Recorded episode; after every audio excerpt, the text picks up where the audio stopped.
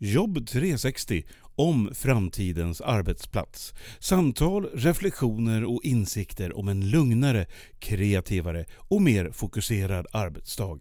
Inbjudna gäster tillsammans med Pia Andreasson och hennes kollegor från Direxio.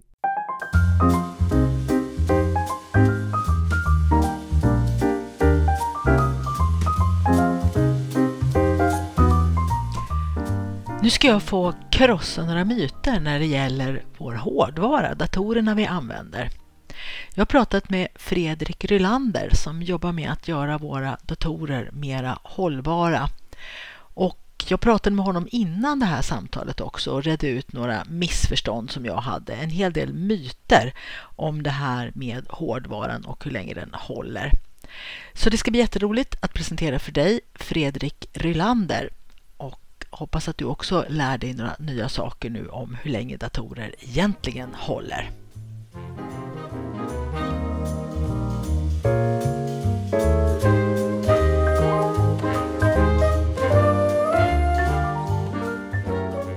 Nu vill jag säga välkommen till Jobb 360 Fredrik Rylander. Och vem är du och vad gör du för någonting?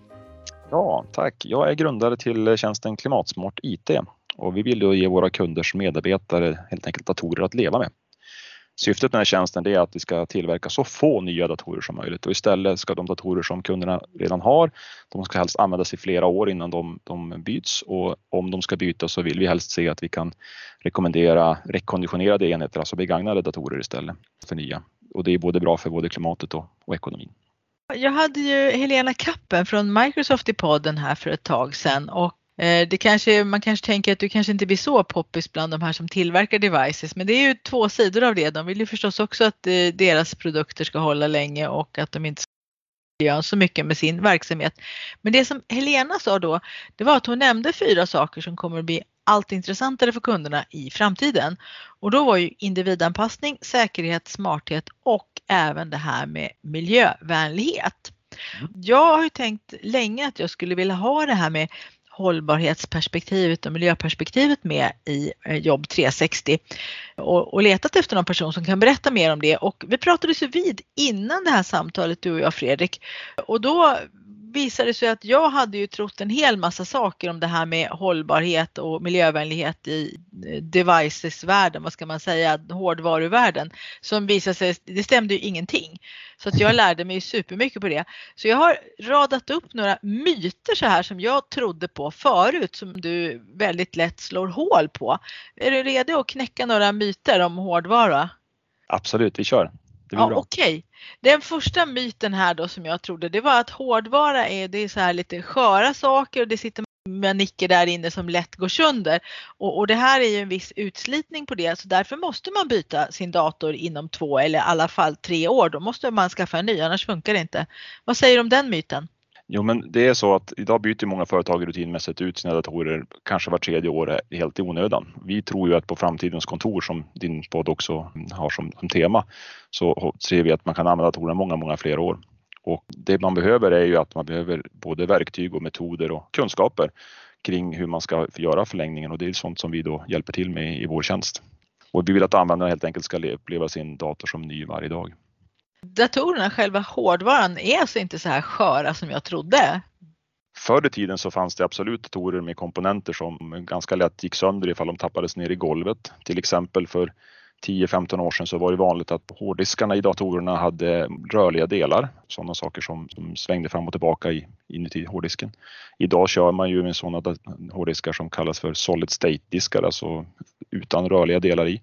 Och de har ju också blivit då betydligt mycket mer stryktåliga eller för sådana saker som hållbarhet i det fallet. Jaha, så anledningen till att jag faktiskt tror att datorer är sköra, det kan vara att jag har hållit på med datorer väldigt länge och jobbat med dem länge. Så att förr i tiden var det så helt enkelt att då kunde det hända olyckor med det här som sitter inuti.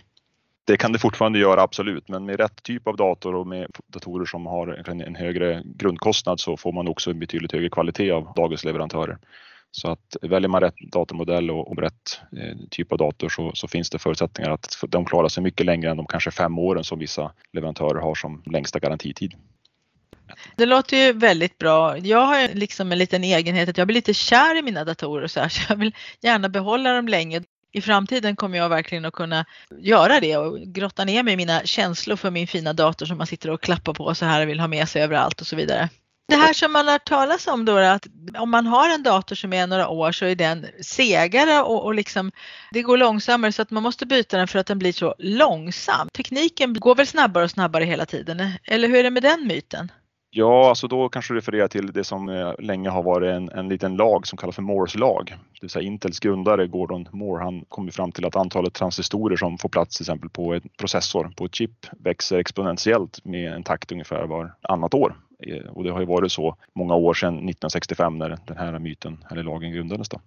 Men det visar sig att det kommer till en gräns nu där tillverkaren inte klarar av att få ner mer transistorer per kvadratcentimeter av det här chippet. Så att att takten avtar ju eh, i det fallet då, ganska raskt. Dessutom har det ju blivit så att många av dagens applikationer och sånt du använder på datorn det är ju egentligen inte längre på datorn utan det är ju en webbsida eller ett system på andra ställen som, som egentligen har datorkraften som behövs. Vilket gör att du kan idag använda en, en ganska gammal dator med eh, webbläsare där du kommer åt dina funktioner och system och jobbar utan att det krävs så mycket av själva hårdvarans prestanda och funktion. Så prestandan på min dator har egentligen mer att göra med vad jag kan tanka ner från internet än vad själva det som sitter inuti datorn kan göra för mig. På ett sätt. Sen är det som du kanske säger när vi sitter och har eller man, man kör videomöten och då är det ju också även kamerans funktioner och sånt där och det kan man ju inte göra så mycket åt. Det kommer ju finnas en, en bortre gräns när en, en dators eh, sådana funktioner inte riktigt längre håller måttet för vilka förväntningar som, som användarna har. Men i mångt och mycket vill jag påstå att de allra flesta som sitter och jobbar med en dator idag har inte behov av någonting annat än det som nu kan levereras här i, på 2020-talet eller några år tillbaka i tiden. Du kommer inte kunna köpa en dator om två år som i, i, i grund och botten är dubbelt så snabb som den dator du kan köpa idag. Den typen av, av tid är förbi när det, när det gick så fort när det gällde prestandaförbättringar. Och de flesta användare har inte behovet längre att eh, kunna nyttja hela datorns kapacitet som, som går att få när du kör saker via webbläsare. En myt till då som jag hade i åtanke det var ju att en dator som är tre år eller något i den stilen är faktiskt gammal. Det är liksom ingen idé att tänka tanken att den här kan man göra någonting åt. Går det verkligen att ta en tre år gammal dator och fixa i ordning den och hur, hur gör man då? Hur går man tillväga? Ja, det finns många företag som hanterar och tar hand om begagnade datorer och gör rekonditioneringar. Det brukar oftast börja med att man använder en metod för att radera all information på den hårddisk som kommer in i den dator som man tar hand om. Och det finns rutinmässigt hos många rekonditioneringsföretag idag. Man brukar oftast leverera tillbaka till, till den som har stoppat, lämnat in datorn ett certifikat som visar bevis på att, att all information på hårddisken är, är borta. Ja, det kan jag anta att det är väldigt viktigt för företag att veta det, att lämnar man ifrån sig någonting att man verkligen, verkligen garanterar att all eventuellt viktig information är raderad på riktigt. Så det kan man alltså få en sån här garanti på det. Många företag brukar ju inte lämna in sina datorer just av den anledningen att de inte vet vart tar informationen vägen och vem använder den och, och så när man kan återskapa det. Men genom en, sådana metoder som till exempel finns en, en blankocertifiering, en process som är ganska allmänt känd som helt enkelt har det på agendan att göra och då blir det en, en tom hårddisk som, som resultat med garanti. Och efter att man har gjort den typen av åtgärder då, då går alla rekonditionerare oftast igenom alla datorns funktioner och komponenter. De testas alltså komponent för komponent. Och är det då någonting i datorn som är trasiga då, då ersätts den komponenten innan då datorn då görs i ordning och görs ren ordentligt. Dessutom finns det leverantörer av rekonditionerade datorer som också byter själva tangentbordet på datorerna som gör att själva tangenterna då är både nya och, och fria från bakterier och smuts. Vilket kanske annars kan, kan upplevas ohygieniskt att, att få datorer som andra har använt. På så sätt så är datorn helt ny förutom kanske en repa på, på skalet eller på locket eller något sånt där Ja, ja alltså, för jag tänker det på tangentbord, man tittar på sitt eget tangentbord, det är ju små springor och sånt där och det är kanske också någonting som man skulle tänka på om man köper en begagnad dator, alltså undrar vad som ligger här under knapparna, men då behöver man inte ens tänka på det utan är det Nej. någonting skräp där så är det också fixat. Det är ju egentligen bara en liten plastbit som dessutom går att trycka i, i printmaskiner för de här rekonditionerarna ibland så att det är möjligt att helt enkelt anpassa dem och få exakta tangenterna som man, som man hade och dessutom då så som att ingen har, har använt dem förut i det fallet. Ja, vad, vad fiffigt du skriver för jag såg framför mig en stor liksom sån här låda med såna här små knappar. Som knappar så får du gräva runt tills du hittar, ah där har vi ett T från den maskinen liksom. Så Nej. hörde jag nästan rasslet i öronen där men så går det alltså inte till utan Nej.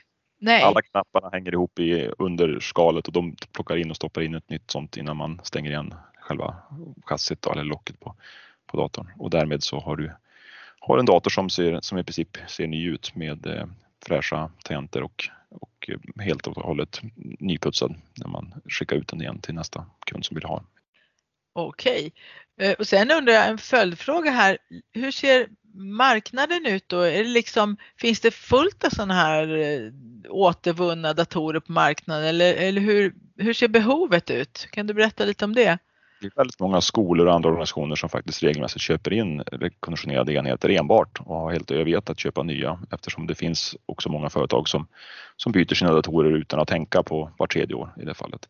Nu under covid så har det också skett en, en förskjutning där det är väldigt många företag som har behov av nya datorer eller gamla datorer eller, och nya för den delen också till sina anställda som då jobbar hemifrån mycket.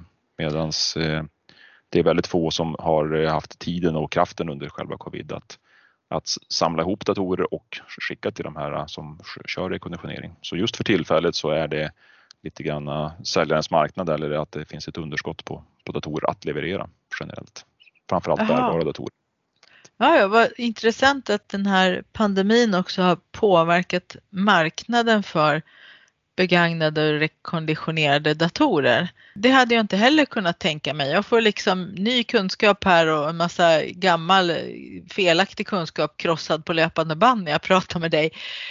En annan myt då, eller tanke som jag har det är ju det här att mjukvaran, alla de här programmen som man har och så, att de stökar till det och gör datorn seg och att den inte funkar så bra. Är det, är det också en myt då? Har jag fattat fel där också Fredrik, eller?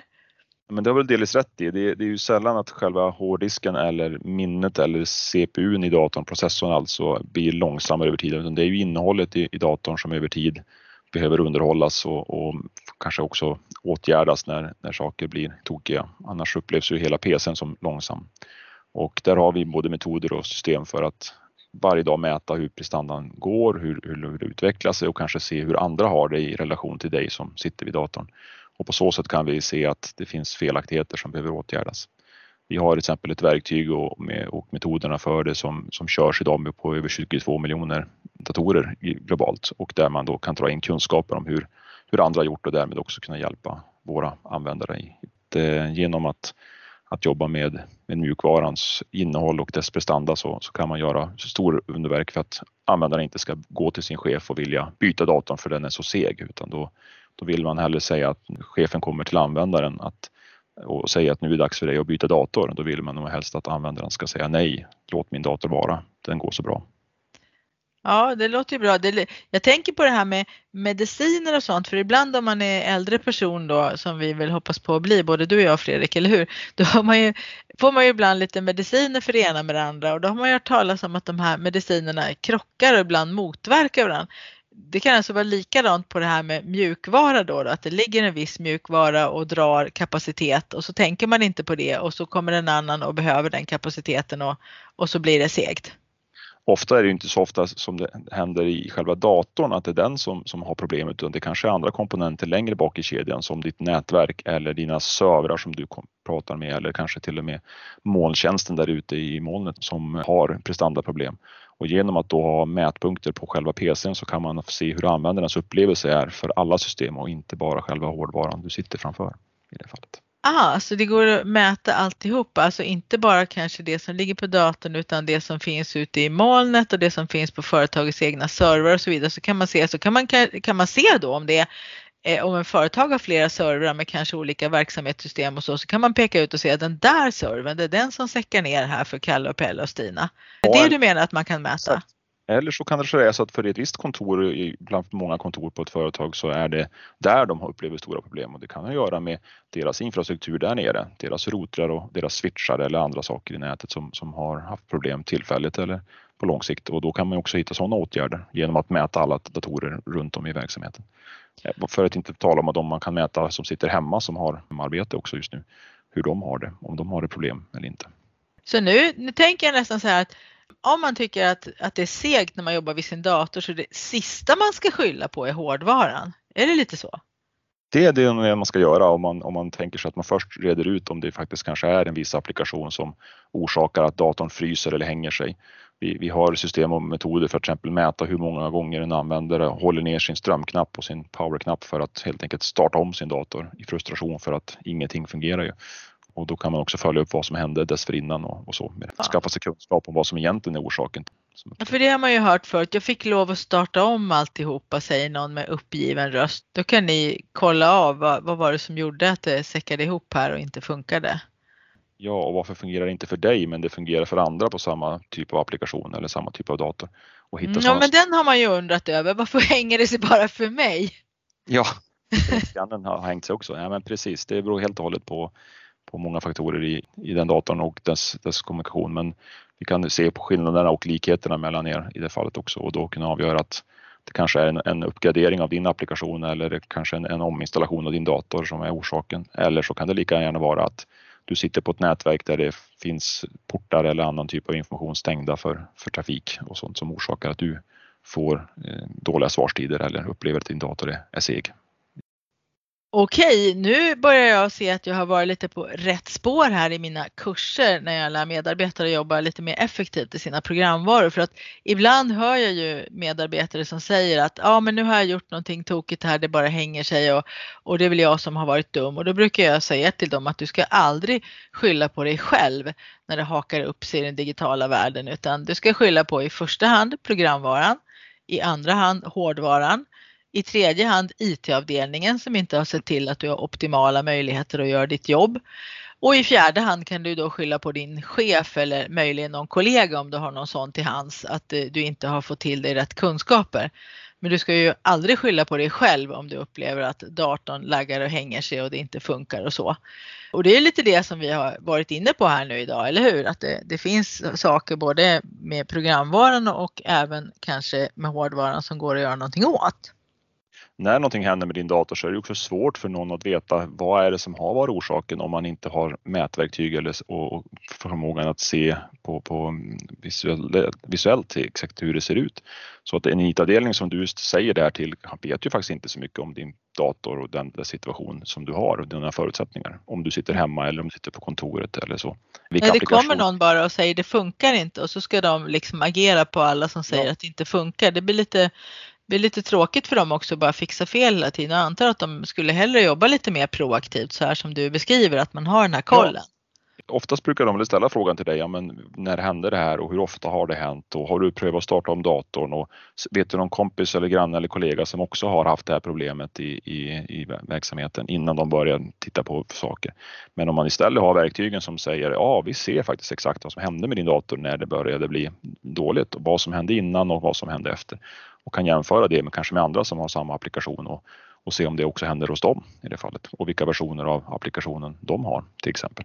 Sådana typer av förmågor finns i, idag som man kan använda sig av med rätt kunskaper och metoder så, så går det framåt. Det låter ju också bra för att som användare så har man ju liksom alltid koll. Men vad då hände innan? Hur menar du då? Jag tryckte på den knappen eller jag skulle starta det här programmet och då då var det som att det, då fick jag svart skärm och allting. Man har, kan ju ofta inte beskriva det på ett sätt som ger Exakt. rätt information till en IT-avdelning. Så istället för att du ska få frågor på vad som har hänt så ska vi vilja att IT-avdelningen säger ja, vi ser att det har hänt massa grejer hos dig. Vi vet allt vi behöver ställa för frågor. Vi undersöker det här och återkommer i så fall med, med åtgärder istället för att du ska behöva beskriva vad som hände innan och efter och vad du upplevde. Men då vet du inte ifall det var problem med nätverket eller om det var problem på en server just till tillfället eller liknande. Ifall det var många som ville nå samma server eller system samtidigt hos dig så, så klart att du inte märker det om det är många andra i din verksamhet som, som också gör samma sak samtidigt. Nej, man får ju liksom inte en upptagen ton eller sån här köbricka till, till en intern server utan man får ju bara det funkar inte. Exakt. Mm. Sen kan det också bero på att en annan applikation på din dator just nu har ett problem i något sammanhang som orsakar ditt fel. Det beror på vad du har startat för, för applikationer och vad, du, vad den andra datorn gör i övrigt. Den kanske håller på att uppdatera sig i bakgrunden utan att du vet någonting och då blir datorn långsam och ser kanske Ja precis och som vanlig användare har man ju ingen aning. Det, det låter ju som en jättebra grej att det faktiskt finns andra sätt för IT att mäta det här än att hålla på och fråga ut mig som inte vet vad jag gör egentligen. Eller rättare sagt jag vet vad jag gör men jag vet inte vad som hände. Ja precis. Perfekt. Mm. Men du, det var en sak till som du berättade för mig och det här det handlar ju om hållbarhet i IT-miljö och särskilt när det gäller hårdvara. Du hade en jätteintressant sak där du berättade just om hållbarhetsperspektivet, hur mycket en dator egentligen miljöbelastar när den tillverkas och så. Och då, hade du, då började du med att läsa om kläder. Kan du berätta om det? Ja, jag läste för ett eh, år sedan ungefär en eh, rapport från Naturvårdsverket som på uppdrag av regeringen hade undersökt konsumenternas åsikter och tankar kring hållbara textilier. Och där fanns det mängder av, av intressanta frågor men bland annat på frågan om ifall svenska folket var mer villiga att börja köpa mer kläder på second hand för miljöns skull. Så visade det sig att 73 procent av, av svenskarna var villiga att, att börja göra det helt enkelt om de visste att det var bra för miljön. Det intressanta var att året dessförinnan så på samma fråga så, så hade 43 procent ansett att göra det. Så det var en ökning med 30 procentenheter bara på, på ett enda år. Och när det gällde på frågan om att köpa mindre kläder då för miljöns skull så var det 83 procent som kunde tänka sig göra det helt enkelt. Och när det var frågan om att kunna sköta om sina kläder lite bättre för miljöns skull så visade det sig att 9 av 10 svenskar var, var villiga att göra det om de bara visste hur. Så vi ställer oss frågan också när kommer då samma attitydförändring att helt enkelt börja gälla för, för datorer. Så du skulle helt enkelt vilja att 73 procent av företagen sa att de kunde tänka sig att köpa begagnade datorer till sin personal och att 83 procent skulle fundera på kan vi köpa färre datorer för att fylla medarbetarnas behov, det vill säga har vi liksom överskott på datorer i vår verksamhet? Mm. Och att 93 procent skulle säga att vi kan tänka oss att sköta om våra datorer bättre för att de ska hålla och det ska bli mindre miljöbelastning. Det är de siffrorna du vill se. Ja, kanske det, men också kanske det beror på att, att folk inte riktigt vet vilket klimatavtryck som en dator egentligen ger när man, när man skaffar sig en ny dator i det fallet. Ja, och när det gäller en dators klimatavtryck då, hur ser det ut med det? Ja, det visar sig att väldigt många personer som sitter med en dator framför sig, de ser ju bara det som de har framför sig. De här cirka kanske ett och ett halvt kilona dator som, som du har på ditt skrivbord. Men det visar sig att en dator som tillverkas ny ger ju upphov till närmare 210 kilo koldioxid vid tillverkningsfasen och när det gäller avfallet som restprodukterna som en dator uppger så rör det sig om nästan 1200 kilo som eh, sker vid varje tillverkning. Så totalt sett har man nästan 1400 kilo avfall och utsläpp som, som sker på grund av att man vill tillverka en ny dator. Så tusen gånger mer vikt alltså ja. i avfall. Men jag tänker den här koldioxid, det är lite svårt att tänka liksom att det, det väger något för det är ju som luft och det har jag lite svårt för. Men 210 kilo, det är rätt mycket avfall, eller hur? Det är bara vid tillverkningen också. Sen ska datorn transporteras från fabriken till dig som slutkonsument och sen ska du också använda den. Så det är, det är mer kilo än, än man tror i, i det totala. I det fallet. Oj, men de här, de här 1,2 tonnen då, 1200 kilo avfall. Är det liksom, jag menar, jo just det nu, det är ju metallerna förstås. Ja, det är avfall från metall och, och gruvavfall helt enkelt, metallrester och blysmältverk och annat som ger slaggprodukter som vid framställning av framförallt guld som orsakar en del utsläpp då, som ligger i, någonstans i världen finns det sådana högar. Ja, 1,2 ton, alltså 1200 kilo, det är ett helt litet berg med avfall som blir av bara en enda dator. Mm. Ja, det stämmer. Men det är få som känner till det och det det är kanske det som behöver till för att vetskapen om om den typen av utsläpp och avfall för att man ska våga tänka lite längre än att bara byta datorer och sätta upp nya hela tiden. Det är ju, det är ju så här då, då, att ett företag som vill vara miljövänligt och klimatsmart och det vill ju alla nu för tiden och man skryter med både det ena och det andra. De måste alltså börja tänka på personalens datorer. Ja, det, det, det är, inte, det är inte mycket att välja på här helt enkelt. Nej, det är det vi vill komma fram med budskapet om faktiskt. Det stämmer. En del av vår tjänst med Klimatsmart att helt enkelt fördubbla livslängden på dem och därmed också slippa tillverka nya datorer om det finns möjlighet för det. Och den goda nyheten i det här då det är ju att det faktiskt går att ha datorerna mycket längre än vad man tror. Att det går att göra dem rekonditionera dem som ni säger så att de blir som ja. nya och sen också att man kan drifta dem på ett sätt som gör att de känns fräscha och, och bra varje dag man använder dem, eller hur? Ja, så finns det företag där ute som har datorer idag som de inte använder som ligger i ett skåp så ta bort skåpet från kontoret och ställ dit en sån här bur istället dit ni stoppar de här äh, äldre datorerna som ni inte använder som vi kan ta in till en rekonditioneringsföretag som i sin tur kan ge dem till företag som har behovet på ett säkert sätt. Ja, och om de inte är användbara på ett annat företag så är det en skola som är intresserad. Om det inte finns någon skola här i Sverige så finns det skolor eller företag i andra länder och så vidare och så vidare. Så att en dator kan leva väldigt, väldigt mycket längre än vad man tror helt enkelt. Genom att samla in många datorer så kan man också ta delar från vissa för att bygga ihop andra datorer och ge dem ett andra, tredje, kanske ett fjärde liv. I Men så länder, pass?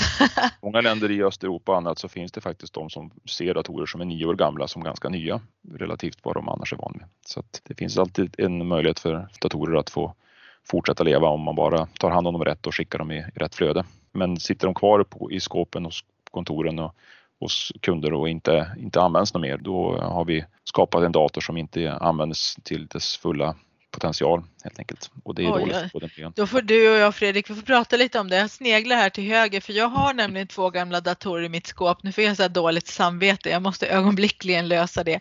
Och då får vi säga till alla som lyssnar på det här då att se till nu att det på ditt företag inte ligger en massa gamla datorer i skåp utan lös det för miljöns skull faktiskt för det här är superviktiga saker. Verkligen. Tack Fredrik att du ville berätta alltihop på det här och att vi kan klargöra nu att datorer har mycket längre livslängd än vad man kanske har trott enligt de här gamla myterna. Yes, tack så mycket.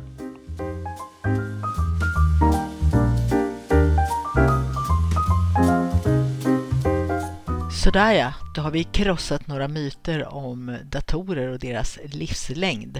Och som jag sa i slutet på programmet, hoppas inte du jobbar på ett företag nu där ni har datorer ligger i skåp.